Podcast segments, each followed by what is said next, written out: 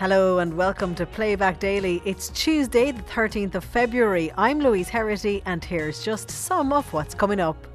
You need very thick skin, and a lot of people just feel if you're well intentioned and you're 36 and you're looking to settle down, start a family, have kids, but all you're meeting are people who are just looking for one night stands, it becomes soul destroying after a while, and you start to question, you know, the you know how genuine people are out there. So yeah, we do about 1,200 to 1,300 pancakes because you get two each.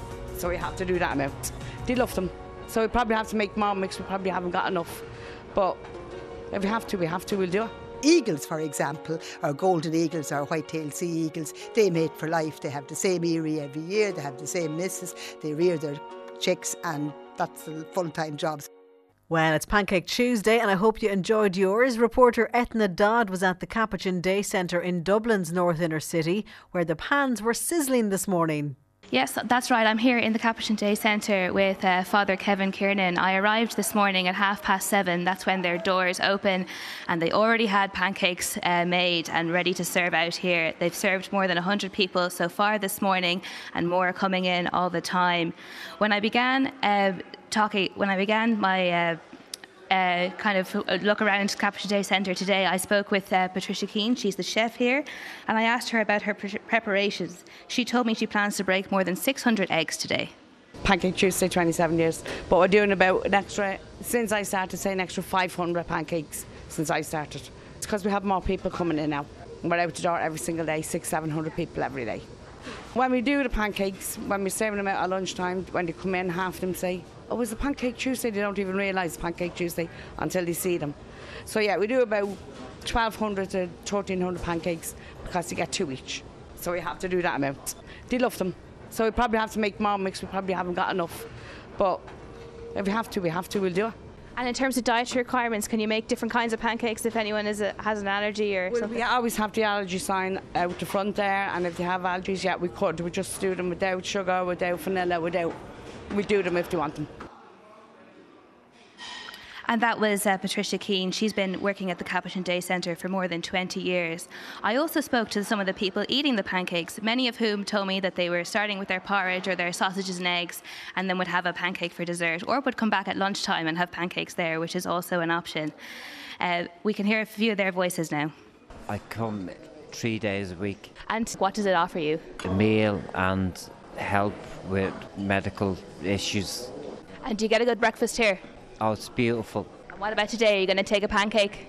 Yeah, I will take a pancake, yeah. I've been coming since I was 17. I'm now 38, turning 39. So, yeah, a long time. And it, tell me, do they do a good breakfast here? Yeah. Always do a great breakfast, yeah. And what about on Pancake Tuesday? Do you always take a pancake? And will you take one today? Definitely. Have you been coming to the Capuchin Day Centre long? Six, six, seven. And do you always get a breakfast here? Yes, breakfast and nice dinners on the daytime as well. Pancake Tuesday, do you get a pancake always?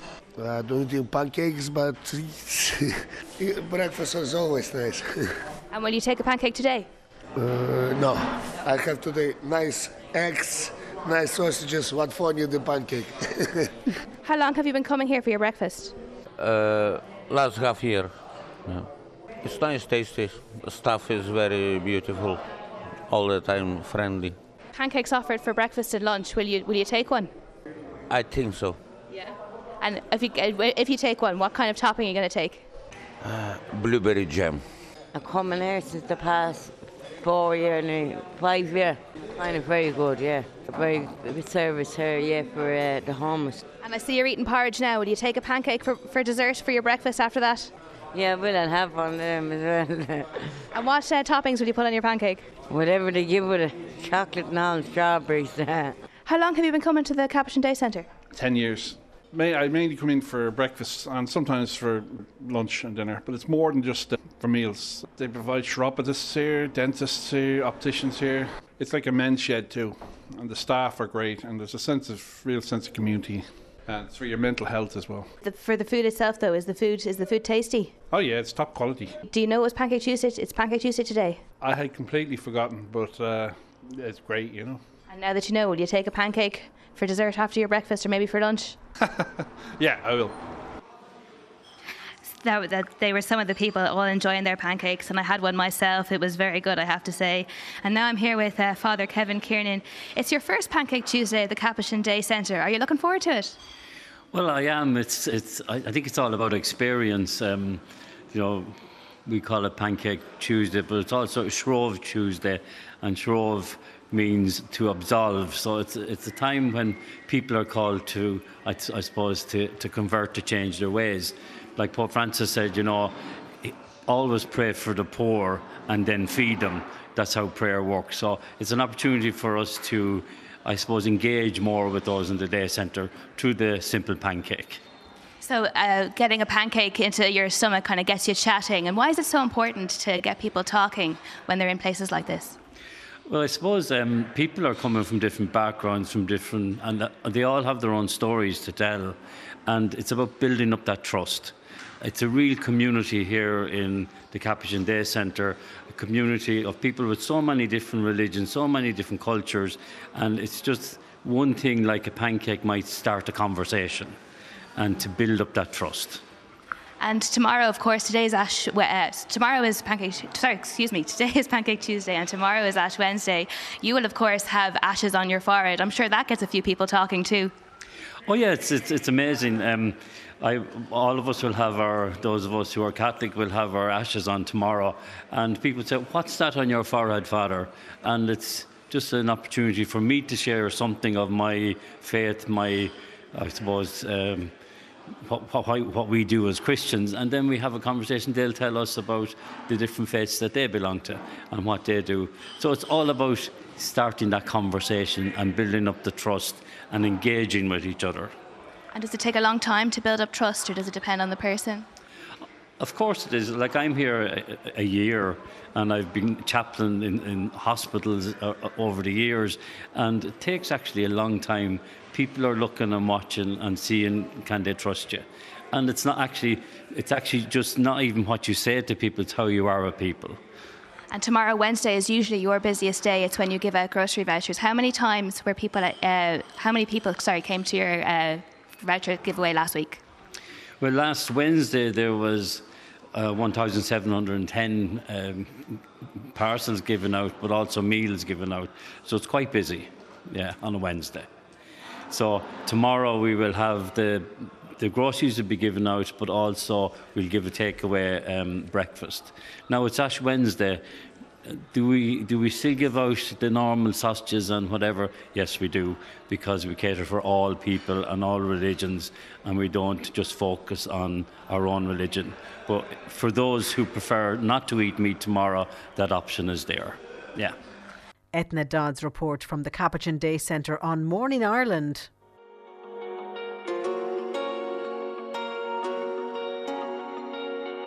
Well, what comes after Pancake Tuesday is, of course, Ash Wednesday, but it's also Valentine's Day tomorrow. So, on the Oliver Callan show, the host was discussing all things dating and was joined in studio by Fergal Harrington from Intro Matchmaking. Thank you very much for having me. And you are here to be the antidote to these dating apps and how people they're they've been wiped out by dating apps. Really, a lot of people have they? Yeah, there's a lot of exhaustion. Uh, people are quite jaded. Uh, the amount of time and effort that goes into online dating. Uh, they call me every single day and they say, "Look, where are all the genuine people? What's wrong? Why are, why are there so many disingenuous people? Why are they lying all the time?" So people are, are quite tired. They spend two to three hours a night sometimes swiping right and left. They have to be witty constantly. They have to respond within seconds, otherwise they get abused. It's it's it's, it's a hard work uh, online. I'm not saying it doesn't work for anybody. I'm not it saying does, that at all. It does work for some. It, it, does, of course. When does it work for some people? Do you know? If you're willing to put the effort and the time in, or if you're really oh, lucky. Right. Um, but you need very thick skin, and a lot of people just feel if you're well intentioned and you're 36 and you're looking to settle down, start a family, have kids, but all you're meeting are people who are just looking for one night stands, it becomes soul destroying after a while, and you start to question, yeah. you know, the you know how genuine people are out there. So when you lose hope and we start feeling that oh god maybe I'm not going to meet anybody, that's when you need to say okay no you just need to change things up and do something different. You'd have to be good at cyber weeding. Indeed. To, um, to, Yes. make, to just Yes. invent a phrase on the spot. They do sound awful. Is there a cultural shift now away from dating apps? Hugely, yeah, which is why we're so busy. I mean, we we have a team of matchmakers here organising up to 100 dates a week, uh, and we're 13 years in business now. So it's um, yeah, it's shockingly busy. Um, How many matchmakers do you have? seven, eight, uh, yeah, always around that. Um, yeah, so it's it, and they're constantly. You see, we organise everyone's dates, so we and we we don't take everybody on. So we do weed through, as you say, uh, a lot of people who may have expectations that we we can't meet, and we know we can't meet them. Oh, right. So we will make sure to bring on. You know, people that we feel that we uh, have a good chance of finding what they're looking for. So managing expectations is key. And so the team of matchmakers, they're they're they're amazing. They organise everyone's dates. They do all the feedback, all the follow up calls. Everything is handled by Do you them. have to? Is there a qualification to become a matchmaker? Is- You need to be uh, quite empathetic. You need to be unbelievably organised in terms of admin. You need to be salesy, uh, and you need to have yeah thick skin. Salesy. You need to be good at selling profiles. Uh, you need to sell John to Mary and John to John, and see- you know, I see what you and a lot of the time people may may find that you know that person doesn't sound like the ideal candidate for me. Why do you think so? So you need to be able to convince people that well, the team of matchmakers have come up with this person for a very good reason, based on your traits and qualities and characteristics. So we think it best just to to go and meet that person. But at times people can come into us after having maybe three years spent online. So there's a little bit of pessimism, maybe at times, or cynicism that maybe it's not going to work out. So we need a positive atmosphere, a positive attitude, uh, and approach uh, to, uh, to to to success, basically, and that's why this does lead to They success. must have some hope when they're approaching you because obviously money has to change hands and all of that. The, yes, they, they do, and they sometimes they have such high hopes though that you know God alone wouldn't actually be able to you know meet that expectation. Oh, so right. you need to really manage those. That's Uh, where your your vetting basically that's comes in. where the vetting comes By the way, in. anyone with any questions on matchmaking, 51551 is the text, oliver.rt.ie as well as the email. Uh, How much is the matchmaking service? w- well, our, our one is one one nine five. We charge 1,195 euro. Okay. So, so to be clear, we charge the same amount for every person. We don't do a tiered pricing package because, in my opinion, I just don't feel it's fair to charge different amounts for the same service. Uh, also, there's no time limit on the membership. So when you join a dating agency like Intro, there, there shouldn't be a time constraint. You shouldn't be signing up for just six months because there's no way of predicting when your best matches are going to be available. So when people join us, they join us for five guaranteed introductions. Five guaranteed introductions. yeah, okay. yeah. Uh, we arrange all those. So we don't pass out mobile numbers. That's important too. You know, a lot of the time, John might be given Mary's number and be told, go off now and ring Mary now and sort it out for yourself. John, being a little bit Irish, may procrastinate and may not call Mary. Uh, uh, So you're yes. still in charge of We're still in charge. We take the reins and make sure the dates actually materialise, which is what people like. We take all the hard work out of it for them. And so, does it, if it works after your two second meeting, then you've still You, got, you go on pause. You go on pause with the other person. And you see three insurance ones. Yes, yeah, you have three in the bag ju- just just in case things don't work out. Uh, But you could keep going to get the value easily. You could, of course, yeah, yeah. Uh, no, so five guaranteed. Some people get success after one. Other people might rejoin and, and go out on eight or nine. Are you, so it's expensive because you're taking responsibility for the people you're introducing, I presume. Well, I mean, yeah, I mean, we're, we- we're we're offices on Grafton Street, and we're paying for staff, and we're light and heat and rent and rates and everything. If people are looking for a professional service, I suppose yes, they know that it's going to require that. But I mean, if you're in London, you'd be Yeah. up to twenty five thousand in in New York, hundred and fifty thousand dollars. Uh, you know, uh, some people charge. So yeah, no, it's when you look at the greater scheme of things, it's actually quite reasonable. And, and it is people looking for someone to share their life with, essentially. L- Yes. Well, we have members now from 20 to 93, and uh, they're either single, separated, divorced, or widowed from all over the world, living all over the 32 counties. So it's not just a Dublin centric thing at all. But yes, they are looking for a different things. you really have 93-year-olds? Yeah. Well, well, one 93 year old. Uh, but a lot of people in their 80s that are second time round, you know, they might have been uh, married for 60 years to their childhood sweetheart, and they're thinking, well, I'm not over the hill yet. I might as well just Yeah. enjoy my experiences. At what with point would you say we're, we're giving up? yeah, exactly. Not so all. yeah, Um, and then then twenties they're coming in and they're uber mature, usually not into you know the drinking culture, very organised, and their career is lined up, their education is complete. They just want us to sort out the relationship status. Uh, so very mature. And in the thirties, yes, of course, people are looking to get married, settle down, start a family, all of that. Um, but yeah, it's it's going extremely well because the people we bring on board are are, are easily not easily pleased, but they're capable of being. pleased. You've been in business for how long? Thirteen, yeah. Okay, 13 so it's years. working away. What is the success rate then? uh, One in you- four would end in marriage or long term relationships or whatever you deem success to A be. quarter? Yeah, and a third of our business is word of mouth. That's really that's really high for dating. So someone uh, has now successfully matched and they say, I don't need any more. Yeah, exactly. And Irish people won't tell their their their their people at the wedding that they met through intro, but they'll tell the, their friends on the QT here, ring these guys on Grafton Street. They're good. Yeah, that's what happens. A question already in from Yes. Claire. Um, is can you ask? Is it your policy to match women with men ten years older and vice versa? I was told this was the only option, as men like younger women. No, that, no. Men become quite difficult on age when they hit 40. Men will ring up and say, hey, do you have any 22 year olds on the books? And I say, yes, of course we do, but they don't want to meet you, John. So I'm sorry, it doesn't work that way. There's, it's a two way street.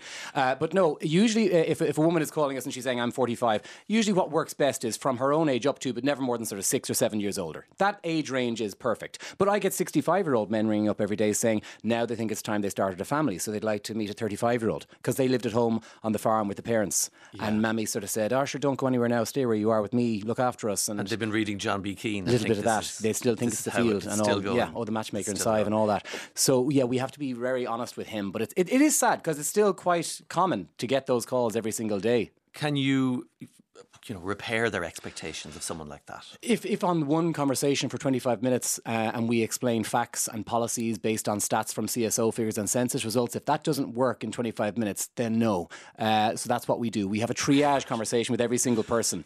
And if they agree, then great, we say come on board. If they don't, we say perhaps it's best not to. Um, do some of the gender stereotypes come true when you're talking about expectations? in Indeed, of- yes, indeed, they do. Uh, well, tell us about women first of all. What are their women are looking for uh, highly educated, uh, unbelievably tall men, six foot, you know, two, six foot four. Very Irish- Irish we- women. Yeah, to which we have to respond. The average height of a man is five foot seven and a half. So there again with the L, uh, you know, the facts. Uh, and and but they will often say stuff like, "Well, I'm only being honest with you by telling you, Oliver, that that's what I want." Yeah. And I was like, "You can say you're only being honest, but it, the reality is they don't exist. There's only thirty percent of, of Irish guys over six foot. So that's what we have to be, the voice of reason. So yes, the the age, the the, the height thing. A lot of women will say, "I want someone active and sporty because I'm very into Pilates and yoga and I eat fish all the time, so my complexion is very youthful looking and I drink ten pints of water a day." So we do feel good about ourselves a lot of the time, Oliver, uh, and they're they're looking for their counterpart. So managing those expectations, uh, they're looking for guys who are well cultured, highly educated. But the problem there is, for every one woman in Ireland who has third level education, there's only zero point six of an equivalent male. So we need to try and say to those women, please don't judge the guy just because he left school early, started his own business, and is a massively successful entrepreneur. so be open to that. So they're looking for postcodes. A lot of that. A lot of, not for financial uh, stability, but more for intellectual compatibility. They feel they feel the guy won't be amazing uh, talker unless he went to Trinners for winners. That's a bad. Um, Tis. That's a bad measure of intellect. And the men. The men. Uh, Oddly enough, against all odds, they're, they're not just all about looks. We don't show photographs. No surnames, photographs, or phone numbers are given out in here. Okay. But what they are looking is for is down to earth, grounded, genuine, no drama. They're, they're, they're just looking for an easygoing life. That's what they're saying all the time. Their definition of, of drama. Th- yes, yeah, indeed, indeed. Uh, who are your clients generally? They are from all walks of life, literally uh, uh, from teachers to nuclear physicists to No, politicians. but are they generally people who've tried everything and are kind of coming to you in in the last hope? Some would. Uh, I wouldn't say the last hope. Well, some some may have tried uh, uh, uh, other other areas and just failed. Um, other people were in the wrong place at the wrong time. Other people wouldn't go near online dating in the first place because they're so private because of their career. So they want something. Like they say, they sign seven page long terms and conditions in here. So it, it- they're uber big on privacy. And so I would say it's that. Teachers are our number one client. Um, always have been uh, over 13 years, probably because of the highly female dominated industry that it is. Um, but yes, they're all walks of life. Big success for teachers. Huge, yeah, yeah, huge. I mean, yeah, a lot of guys will say, "Oh, "I'd love to meet a teacher. I'd love to meet, yeah, you know, plenty of. Uh, what about uh, same-sex matching? You yes, do that as well. all the time, absolutely. Is that common? It is it, it, less so, but more Yeah, men are more common. Yeah, um, they, what they what they say all the time is that just the area that they're in, in, i they know everybody. Everyone knows everybody, and it's a little bit seedy, and they're looking for something long term and committed. That's what they really are calling when the gay men ring up. When they're going the matchmaking Yeah, service. big time. And what ha- what happens then? Is it a blind date or how do you Tis- introduce? Yeah, we call uh, the, the- both parties about each other. We sell the profile over the phone. They give their availability. We arrange the date at the halfway point between the two parties. We book the table in the restaurant. We do all the feedback afterwards. The staff are on call seven nights a week in case Mary's running ten minutes late to meet Elaine. And you know, we then do the feedback the next working day to see how you both got on. Would you like to see each other again? Was there spark, chemistry? And uh, if they want to go on pause, they go on pause. If they don't, we learn from their experience and we move forward to the next match. It's terrifying in a, way. It's, it- it's not as terrifying as people's actual lives when they come in after having a, a terrible breakup after an abusive I see what relationship or mean. something like that. So it's it's ne- people do big it up too much and they, they fear that it's going to be you know very overwhelming. It's not. It's five dates with five nice people. Yeah, The worst thing that can happen is you make good friends. How do you make because do you have more women than men on the books? No, no, in the 20s and 30s, there's actually in Ireland more men than women. That's starting. In the 20s and 30s? Yes, but in the 40s, 50s, and 60s, there's more women than men. But we would never allow our ratio go over 60 40 women to men. The reason a lot of the Does time that mean you women. have to turn down some people who say It, it- only if we get to that ratio where it becomes an imbalance. Um, but no, a lot of women will ask us that. They'll say, I bet you there's loads of women on the books and no men. To which my reply, not being blunt, but we wouldn't be able to exist as a company and organise 100 dates a week if that's all we had. So it- Yeah. it's women talk about it more than men talk about it. Men, And, and just finally, really quickly, uh, 29th of February, Yes. women proposing to men. These are people already in couples. Indeed, yeah. yeah. Should they do it? In our experience, no, it's a terrible idea. It ends in disaster and breakups because it emasculates the man. The and man can't take it. He resents her then for doing that. So she's dragging him. be going out with him anyway. Well, probably not. If, she, if, he, if he won't do it himself, he probably shouldn't. To put it quite bluntly, Fergal Harrington from Intro Matchmaking on The Oliver Callan Show.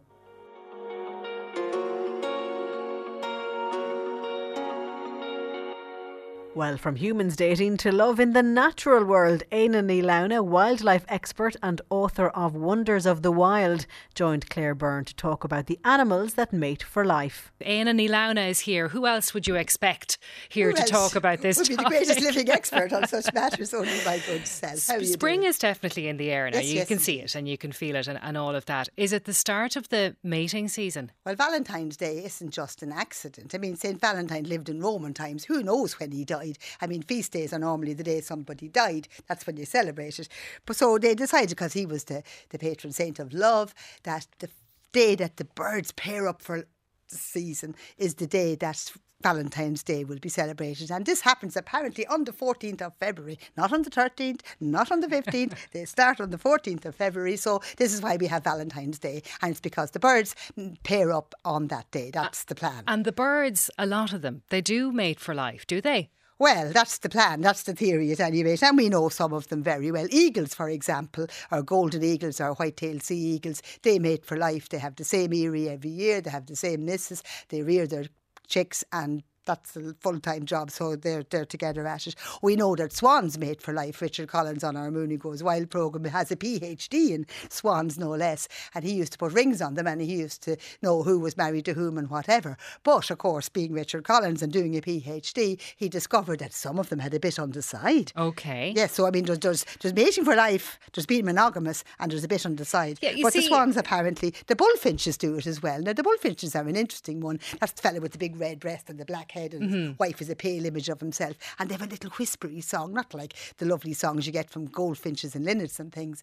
Because once they mate, that's it. Your man doesn't have to be singing to, to attract a woman anymore. He has her, and that's it. And he finds it hard to sing, does he? Or he's well, not good know. at He doesn't. I mean, why would you waste energy singing? It takes a lot of energy to be yeah. up there singing. so he's happy not to have to go and do that. So he doesn't have to because I mean he has his missus for life. So why would you use his energy for something else than from singing? I, I Indeed. don't, I don't Yeah. want to take the romance out of this now, but these birds aren't like finding somebody and falling in love. This is for territorial reasons, surely. Well, I mean, the the male will be. This is what's happening now at this time of year. Even already, you wake up early and before it's dawn, and you can hear Robin sing, and you can hear the. The the great tits, a great one. Teacher, teacher, teacher. And that's the male saying, This is my garden, I live here, and I woe betide any other fella that comes in, I'm in charge. And anyone, any male that comes in who looks aggressive and is singing, there's a fight, standoff. And then if a woman goes by and hears this beautiful sound and says, hmm, wouldn't mind a bit of that, in she comes. And then that's it, your man clicks and there you go. And the woman gets to make the decision, will I have him, will I not? And that's it for, and generally for birds, when they, they mate, they're together for the season. So a, a year is a long time in a bird's life. So they'll, they'll mate, the the nest box is occupied, they'll be making the nest, doing all the stuff, laying the eggs, finding the babies, daddy and mammy will help. It takes the two of them to rear seven or eight young. And at the end of the day, at the end of the year, if you were to count how many, so you have mammy and daddy and eight babies in your garden in May. But in December, you have two birds still. You have one of the adults has survived and one of the chicks, and that's a holding position. That's all. All ah. the rest of them are part of the food chain for something else. Okay. So therefore, So next year, next year he's there singing again. A different one might come. It mightn't be the same one, or he mightn't be singing again. Someone else might sing. Mate for life, but mate for a short life. But that's for the that's for most of them. But the bullfinches stick together all the time. The swans stick together all the time. And the, the eagles. eagles. stick together all the time. And a few mammals do it as well, but not too many, I'm afraid. Foxes and wolves stick together for life. I mean, if you have foxes in your garden, what you have there is an instance where mammy and daddy and the the den, and when she's carrying and when she's actually um, feeding the, the, the babies with her milk, the, the dog fox will bring food and that sort of thing. So he has a hands-on job keeping the family going. But a lot of the a lot of the um, the actual males in the and the in the mammal world will just mate and then clear off, and mammy has to do all the rearing herself. Mhm. So there's no there's no uh, cosy set up in that instance. And what happens when the cubs grow up and they But they're- start they making- clear off, and then mammy and daddy go again. They boot them out.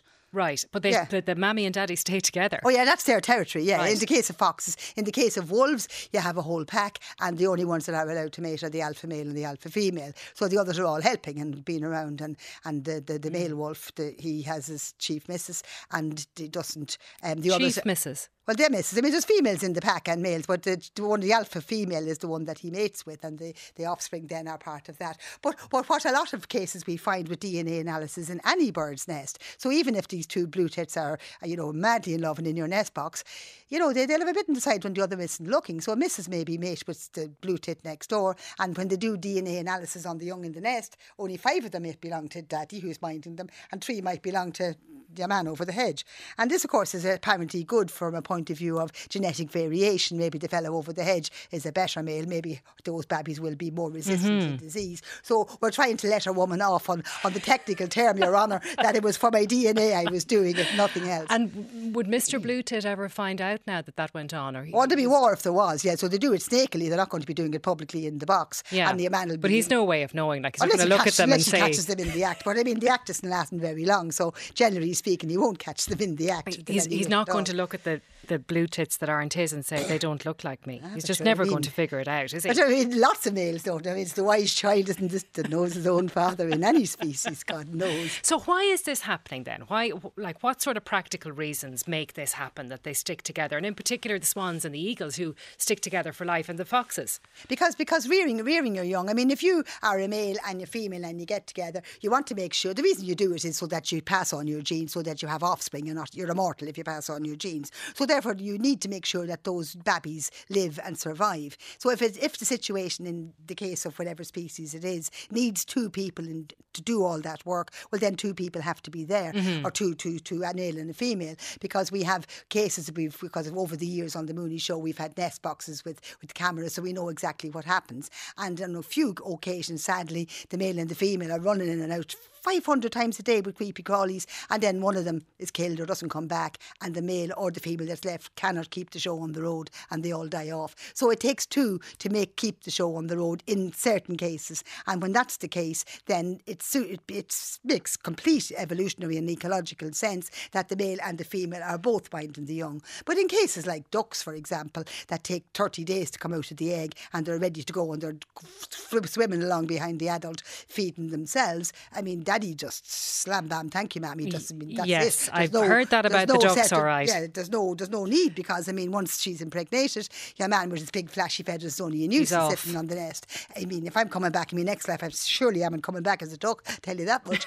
but, um, you know, whereas in other cases, like like eagles and like, like, like swans, there's a lot of maintenance, there's a lot of protection, there's a lot of, a lot of, um, you know, swans are big white birds, and you know, two two of them need to be there to keep away their ground nesting, you know, and all Mhm. of that. So protection is needed for them. So They're they've not realised camouflaged the way. it's better off if we just stick together. The Well, it's, it's the, the ones that did. So I mean, they don't have a meeting and say, "No, I think we'll stick together." Yeah, we're not but going they've like, evolved We're not going to be like them terrible ducks. We're going to be this way. It's that the ones that did it work. The ones that didn't went to the wall. Mhm. And survival is what you're talking about. Survival of the fittest. So what happens? Uh, you have a pair of swans. They've decided now we're together. We're going to do all this work together, and one of them dies. Well, one of them dies. Well, your man or your woman will grieve for a while, but as Richard Collins discovered, he'll shack up or she'll shack up with another fella who's available. Everybody, and it could be two or three years younger than them or older than them. You know, I mean, they will, they will, they will breed again because, in fact, there are very, very few species. I think there's a species of monkey or something, and ourselves where we have menopause. Females in every other species will will be able to produce until they die. There's no waste They of keep going. years where you're not producing and you're just there. I mean, it's things with big brains who have all the knowledge. Our grandparents' knowledge is what keeps the species going. In the case of humans, there's a reason for uh, you know, having grandparents, but there would be no reason for having uh, birds or mammals that couldn't produce. So they, they reproduce right up to the end, which means that they can mate and they can get a new husband in the last 10% of their lives because they're as effective as they were any other But you 10 did, more effective. you did really. say they grieve for a while, do they? Well, I don't know whether they grieve for a while. I mean, Oh, if, you the, made that- if she the- made that up. if the missus, if the missus dies halfway through the breeding season, your man can't rush off and get another one somewhere, boot out the previous, you know. So he's there on his own, Mm-hmm. trying to feed his young or whatever. And we think because we're great at making our feelings on top of, I mean, on top of the poor, the poor. Um, we superimpose how yeah, we would take all behave that on poor the. that poor bird came back and found its babies all thrown out. I mean, I mean, you think of the, the, the, meadow pipits and the cuckoo lays the egg in the nest and the cuckoo's egg comes out first and boots out all the others. I mean, does Mrs. Pe- meadow pipit come back and say, "Oh God, all my babies have fallen out. I've only one left." She just they just get on with rearing the, the cuckoo. They don't seem to grieve that they've lost five already. That they've all been kicked out by this interloper. They don't even recognise so it. they'll, they'll bring up the cuckoo. Yeah, will yeah, they? they'll bring They won't the even blink an eye. That's it. And the cuckoo gets as big as a pigeon, and they're the size of a sparrow. And I mean, don't think how is our fella so big? they're probably down in the pub saying, "My son is in size ten trousers. Yours is only in size two. Well, you wonder how they feed him. You know, Oh, that's they stand on their backs and they kilt, they start kilt feeding them. I mean, it's a really hard job. And then the thing then decides it's not a, a meadow pipit at all. It's a cuckoo. And I never saw a cuckoos in its life because his mummy and daddy have gone back to Africa way back in July. and in September, this thing says, I'm not living here, I'm leaving home, and goes to Africa. I mean, how does it even know where Africa is? There's so little we know about wildlife, really, when you think about it. I want to go back now to the cheating because I'm kind of intrigued by that now. So you say you have robins or blue tits, and you said there'd be an awful row if you were If they were caught in were the act, caught yeah, in yeah, the act. yes, That's where the trouble starts. But apart from that, it's accepted, is it? Well, no, it's not known. It's not known to Not be known. the case. But I mean, it confers a benefit because the, the female who has the eggs of several fathers has more genetic variation Mm. in her nest. So if the ones that she has by the official man man Farah T have any kind of a genetic thing, she'll lose them all. Whereas if she's had a bit in the side with Farah T next door, there'll be some that will survive. Isn't the male infiltrator a brave fellow now to go into a garden and do oh, that? I know she sneaks off. Oh, Oh, she he- oh, does she, it. oh, the woman sneaks off for the bit inside. He, your man doesn't come in. I had it all wrong. Aye, I thought he on, was coming up, in Claire, to, up. to the territory of the couple, No, no, but no, it's oh, she, she's she, she sneaks off. so he's off. Well, whatever he's doing, we don't Oh, know what he's doing either. Who? The oh. male of the couple. Where is he? Well, I mean, he could be doing anything. He, could be playing away from home as well. I mean, how do we know? I mean, this is a whole PhD here. Give up the day job, Claire. We'll, we'll go off and do some We'll studies on figure it all out.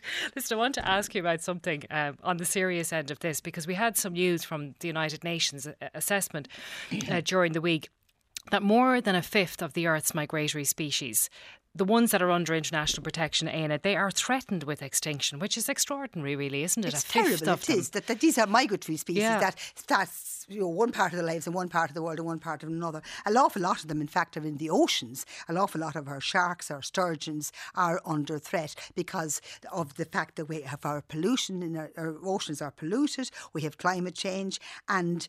I have to say, to be fair to Charlie Haughey, I mean, years and years and years ago, he made our waters to be a, a whale and dolphin sanctuary. And only a couple of years ago, last year and the year before, we find all these basking sharks off the west coast of Ireland mating, dancing and swimming round in circles, doing all kinds of carry on, because these, this is an area where they come for that part of their life cycle. You see, a lot of these migratory species don't spend all their life cycle in the one place. And that's why we have in Europe things like the European Habitat Directive and the Birds Directive, And we could be killed minding the geese below in Wexford that come here for the winter. But if they're not protected on their nesting site, they're not going to come here. So we only have half the story. We can be minding the swallows here in their nests, but if they're all getting shot going through Italy, that's not much good. You know, so that this is why migratory species are very much dependent on communication and you know collaboration. International between- cooperation. and this is where it's fallen down. And then a lot of them in the oceans. Oceans are hugely polluted by everybody and nobody,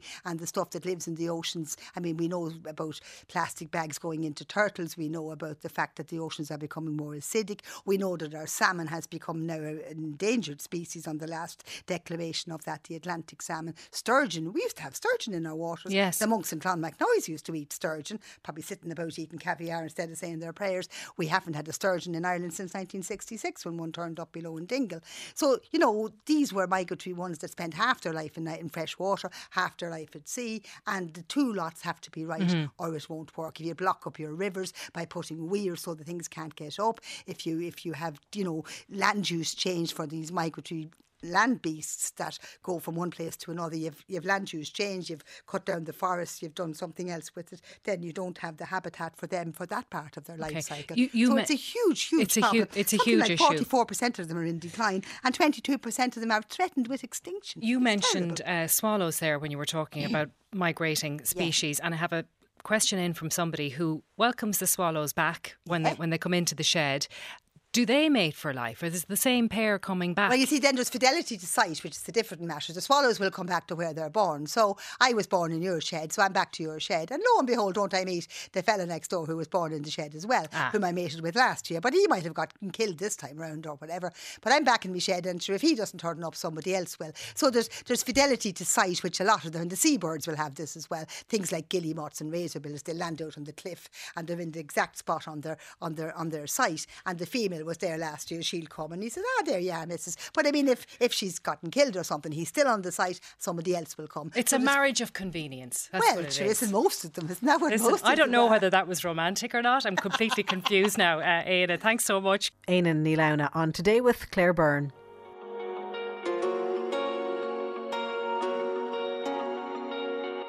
A well known charity which provides hot meals to hundreds of people in Dublin each week has expressed concerns over the future of similar smaller soup runs which are not registered with the charities regulator.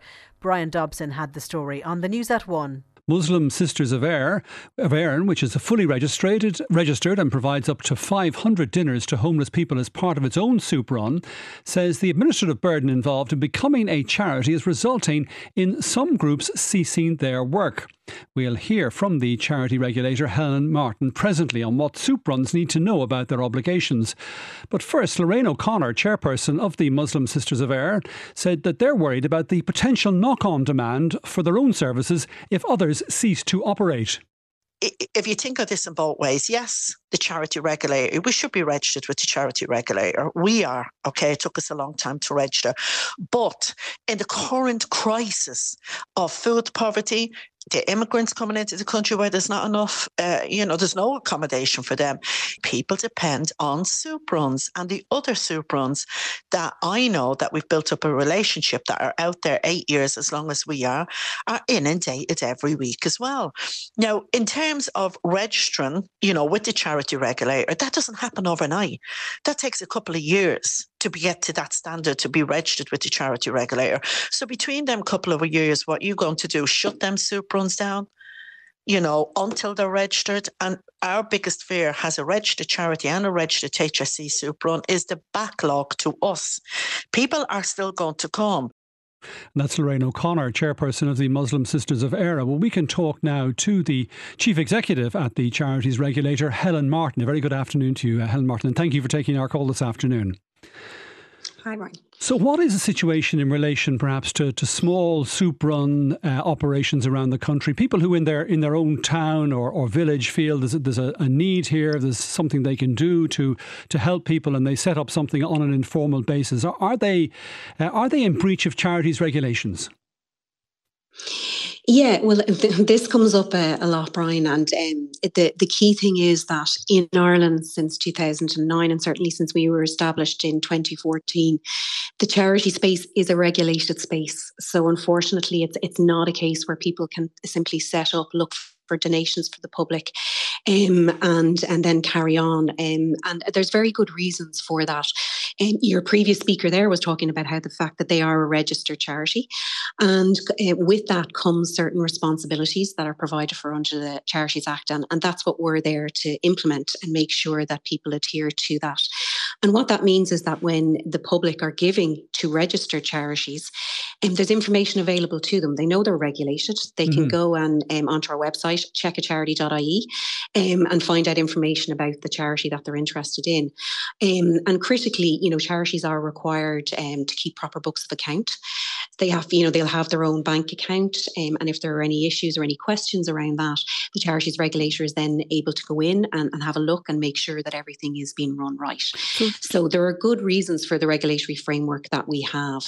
Um, the only the other thing I would say is it doesn't necessarily take a couple of years for a charity to mm. to register, and we have we you know it really depends on uh, what uh, the individuals know when they come to us, mm-hmm. how much they've engaged engaged with our our guidance. We have you know really good guidance on our, our website, and we also have a great team mm. here who work very closely, particularly with those smaller groups, to, to make sure they understand. I'm just wondering, what, what if are. somebody a, on a small scale is providing food assistance, a, you know, soup or a hot meal to, to people who are homeless in their area, do do they have to be registered as a charity?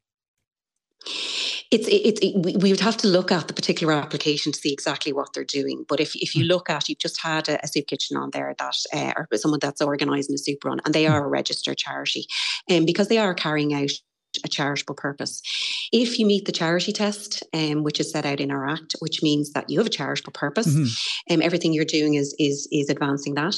You're providing public benefit, and you're operating in Ireland then you're a charity and you need to be registered right, with so, the charity. Because you, you use the phrase looking for donations from the public. Is that the key distinction here? If you're involved in some way in appealing for public donations to fund this, then you fall within the ambit of charities regulation. If it's something you're doing from your own resources, the, the it's your own business. Is no, that right? Um, no, that's not that's not correct. Uh, donations is just one of the ways that hmm. charities can be funded. Um, there are things called private charitable trusts. That's where somebody uses all their, their own money. They're not looking um, from donations from the public. They're still a charity. The critical issue is whether you're you're doing something um, that is advancing a charitable purpose only, mm-hmm. um, and that there's public benefit, and that you're doing it in Ireland. So, so we do have guidance on our website, charitiesregulator.ie, um, which sets out the charity test uh, clearly, and we also have. Um, um, uh, detailed guidance there for, for people in relation to registering yeah. with us. So and Lorraine, we also have a so, contact centre as so, well that assists people. Sorry to cut you, but Lorraine O'Connor then does have a, a, legitimate concern here because her concern is that smaller soup runs in, in the particular area she's working in, uh, closing down could mean more demand on their services. It could put more pressure on them. So this this could result, this warning, which uh, you're, you're, you're repeating today, could mean some smaller operators shutting up shop. Well, the thing about it is, if if anybody is out there and they're they're calling themselves a charity or they're referring to themselves as a charity mm-hmm. and they're not registered, that is an offence, and it's really important that people understand that because we do have groups like the the person you've just had on there, mm. and they are registered, and they've gone through the process with ourselves, um, and what we would say is it's a bit like during the um, the Ukraine uh, the initial stages of Ukraine, mm. and Brian, when I spoke to some of your colleagues, you know, setting up a charity is not done lightly and should not be mm. done lightly. Um, and what we say to people is there are already organisations out there that are well established, that are registered charities, that are meeting the rules and know what to do. They're set up from an administrative perspective. They have their financial uh, framework um, and rules in place. They know what they're doing. So if you if you really want to volunteer and you really want to assist, um, mm. but you don't have the capacity to make an application to us um, and to set up a charity, um, then really I would say go and look and talk to other charities to see how you can um, assist them. Um, this is a regulated sector. I have to reiterate yeah. that. And in the interests of the public, um, it's really important that um, if anybody comes across unregistered charities, that they do let us know mm. um, through through our website. And have- I should say as well that w- we do engage with mm. people mm. that are meant, you know, when, when, they come to our attention, we don't simply set out, you know, send yeah. out a letter threatening to prosecute point. them. Do, do we, we have, have substantial engagement with them. Just a final question: Do, do we have a lot of duplication? Um, I'm not sure you could say we've lots of duplication. Mm. We hmm. certainly have a lot of we've a lot of charities, eleven thousand five hundred charities. But at the end of the day, this is about um, public support for charities. And you know, if a registered charity has the support of the public, has the support of funders, and mm. um, they will continue right. to provide that service and step into the gap. Helen Martin, Chief Executive of the Charities Regulator, on the news at one.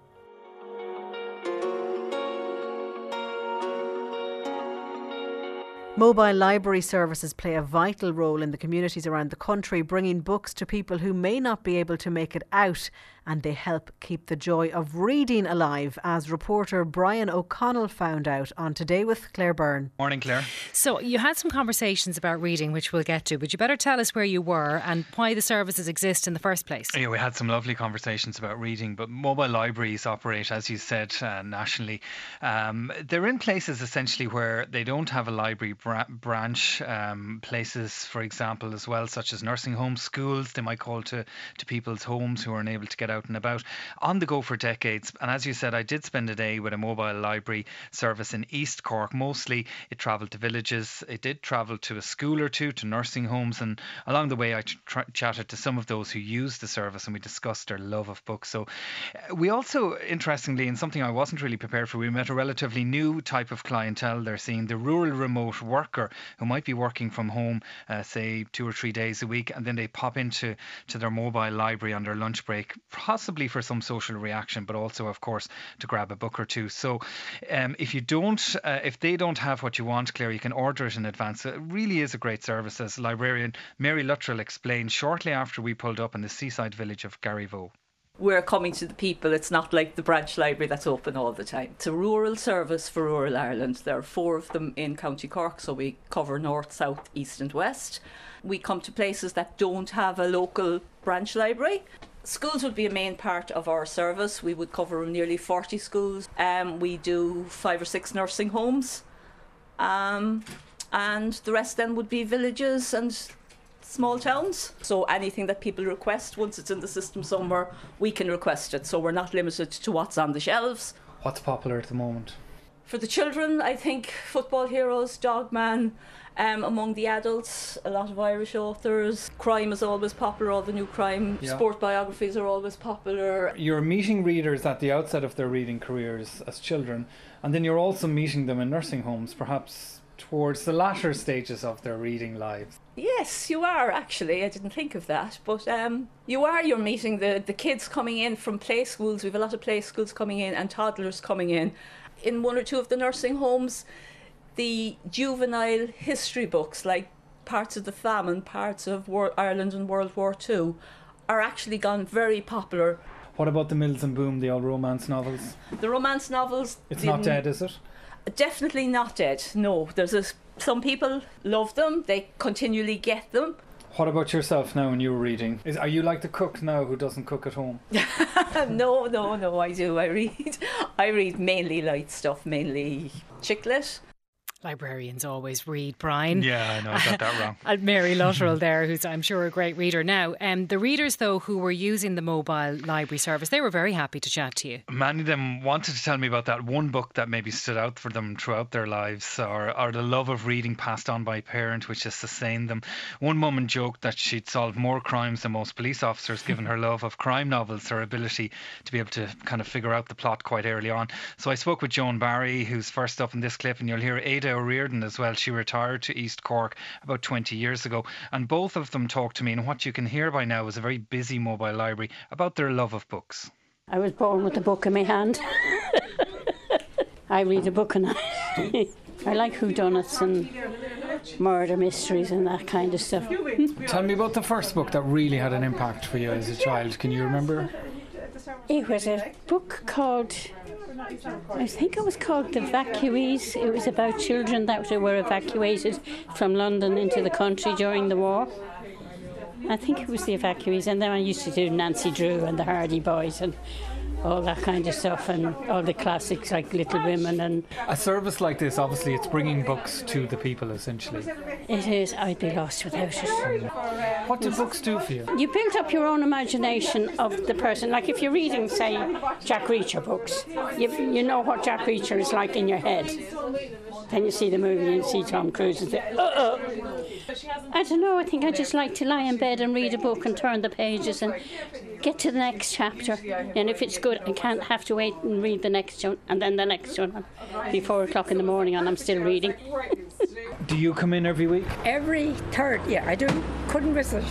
Tell me about your relationship with books. Were you always a well, reader? not not really. I wouldn't think so. now. my father was. What did he read? He read all um, what around the world. You know, he read fact, and he never travelled outside of Ireland. Except He did have a honeymoon, I think, in England, but he knew. He, people thought he travelled the world. Because of the books? You see what books do for you. But I suppose my father got his children's encyclopedias, and we found those terrific. There were about six of them, I think. These were basically the internet before the internet. Oh, they were, yeah. And, you know, they were big books. And they were expensive. They were. You paid them off, I think, over a couple of months. Some people did, yeah. Maybe, I don't know, but I think he got them secondhand. hand. They were children's encyclopedias. And I read only when I'm in bed, and only for the books. Oh, I feel lost if I haven't a book to read. Oh, so do I, Brian. They're my kind of hmm. people. I'd have panic now if, I, if I'm finishing a book and I haven't got one lined up. Yeah, I'm a bit like that, but I have a pile at, on the bedside locker at the moment. It's since Christmas. It's kind of driving me a little bit listen, angsty. You have them all sorted out now till September at least. remote workers, Brian, you mentioned remote workers earlier, and that's a group who are now going out and availing of, of the mobile library. That's something I hadn't thought of when I was thinking about their customer base, but we were stopped outside the Garryvoe Hotel and several remote workers had stopped in. And as I said, they're there to get books, but obviously it, it's a social engagement as well. It can be somewhat isolating working remotely, and it was a chance really for a chat with neighbours. Lorna, for example, lives locally, works remotely, and she told me why the service works for her. It's just the accessibility it provides is marvellous, especially now, I guess, when one works sometimes remotely, um, as well as being in a town or a city. It's just great. You can pop out in your lunch break, um, get books, and yeah, you're not dependent on going in on busy days of the week. It's just a really nice, I suppose, mental break as well as anything else. Were you always a reader? It's um, on and off affair, I would say. it's a New Year's resolution and it's on at the moment. Um, but yeah, I've always enjoyed What was books. the New Year's resolution to read more? Just to read more, make more time for myself to read. Um, I just find it really good for switching off at night time. I have a few books I want to have a little look for, um, and I'll also have a look at the kids' books. What's the one book that stuck with you that you've read? I have finally just finished uh, American Dirt, and I thought it was fantastic, and has really re-engaged my mind with reading actually at the moment. So yeah. It's amazing sometimes it just takes one book, yes, isn't it? absolutely. Broadens the horizons again. Yeah, American Dirt is a, is a good one. Uh, school visits, then, Brian, they're an important part of the services for the mobile libraries. Absolutely. They make several primary school and preschool stops on the route. Uh, each class thing gets to come out. They get some new books, get to drop back the old books. And it's about helping nourish and encourage reading at that young age and introduce children to what a library service has to offer, given that they may not actually have a branch in their local town and village. So we stopped at Grange National School in Fermoy. Uh, the mobile library pulled up outside. Each class got to take their turn getting, getting their books, as you'll hear. We have second class on board at the moment, and they're all changing their books, or some of them are renewing their books and looking for other books. My name is Ada. And Ada, that's a lovely name. What age are you? Uh, I'm eight. Eight. Are you getting a book or are you giving a book back? Uh, I gave a book back, and now I'm sharing my book with a boy called Sean. So what are you sharing? With Dogman. Yeah, Dogman. There's a new one, and it's the red one. Um, Luke Flynn. Luke Flynn. What age are you, Luke? Um, I'm eight years old. You're in second? No, first oh, class. Oh, first. I got it wrong. Tell me what book now you're hoping to get today. I'm hoping to get Horrid Henry. The books are just really good. Are they? Yeah. What's Yeah. your name? Harry. Harry. What are you reading, Harry? Dogman. Dogman is so popular. Yeah, it is really. Yeah, like mm-hmm. Go on. they're very good, like and entertaining as well. There's very little words on the pages, And but there's- there's just something in it that makes me feel like I just want to read it. Like Is it hard to put it down when you've picked it up? Yeah. Yeah. Actually, one day I was at the library and I saw like a full bunch of Dogman books. I was like, like, I was like, okay, I need to get every single one of them. Like seriously, I need to get every single one of You them. You won't sleep a wink if you get all of them. right, so I better let you back to class. Thanks for talking to me. Brian O'Connell's report on today with Claire Byrne.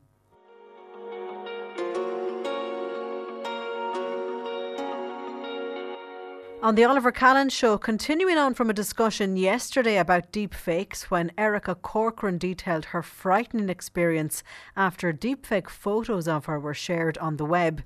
Michael James Boland, who's a law lecturer at Munster Technological University, got in touch.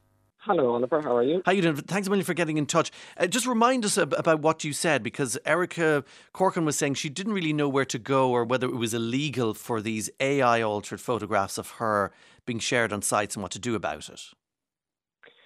Well, what I said was that uh, since 2021, uh, a piece of legislation called the Harassment, Harmful Communications and Related Offences Act uh, has been enforced. And uh, what this piece of legislation does is make it a criminal offence to share intimate images of another person without their consent and also to record intimate material of somebody else without that person's consent. And in the context of what Erica was speaking about, uh, the issue of deep fakes, uh, I just wanted to say, uh, like I did yesterday, that that legislation, the Harassment and Harmful Communications Act, uh, does cover deep fake images because of the rather broad definition given to intimate image in that legislation. Is there anything then Erica could do using this law that isn't going to run up an enormous legal bill? Because that is obviously a great obstacle for people. Well, the legislation is there insofar as uh, if somebody manipulates a photograph of another person and creates uh, an image of a sexual nature that purports to be of somebody else, well, it first and foremost is a criminal offence to do that under this legislation. And uh, short of going to the guards and going through all of that process, there was a, a rather interesting uh, case just before Christmas uh, whereby uh, a, a, a non a not-for-profit organisation called Digital Rights Ireland uh, made an application to the High Court for what's known as a Norwich Pharmacal Order. And the effect of such orders is to enable individuals who may have been victims of this type of practice uh, to identify the wrongdoers, i.e., the people who posted see, or yes. uploaded material to the internet of them. Where they're using And- anonymous, they're coming across as anonymous, but we okay, you can identify Exactly. Of Yes. course, that's that's a, a perennial problem on Mm. the internet, uh, the anonymity, um, and so this Norwich Pharmacal Order uh, has been around for quite uh, a long time. It is a judicial remedy insofar as the courts can order a a uh, intermediary, for instance, a social media company, to uh, disclose the information uh, needed to identify wrongdoers. And in that particular case, uh, before Christmas, uh, the Digital Rights Ireland was seeking this information in order to bring a civil action for damages. That is to say, in order to seek compensation for 11 women who were the victims of image based sexual abuse. Uh, and of course, in order to bring such a civil action, they first needed to know the identities of the wrongdoers. And so that is the purpose of the Norwich Pharmacal Order. So, in response to your question, Oliver, what can be done? Mm-hmm.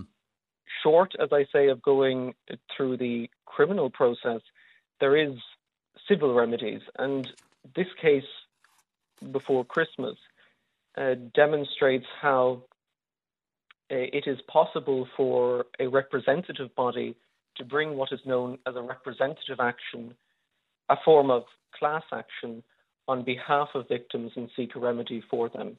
And that might, I say this because that might perhaps alleviate some of the fears that people might have about going through the criminal justice system or For going sure. through the legal system Yeah.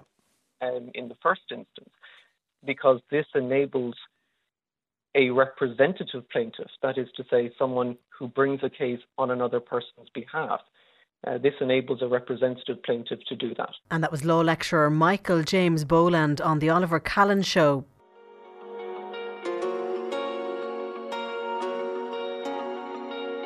And that's all we have time for on this edition of Playback Daily. So from me, Louise Herity, thanks for listening and take care.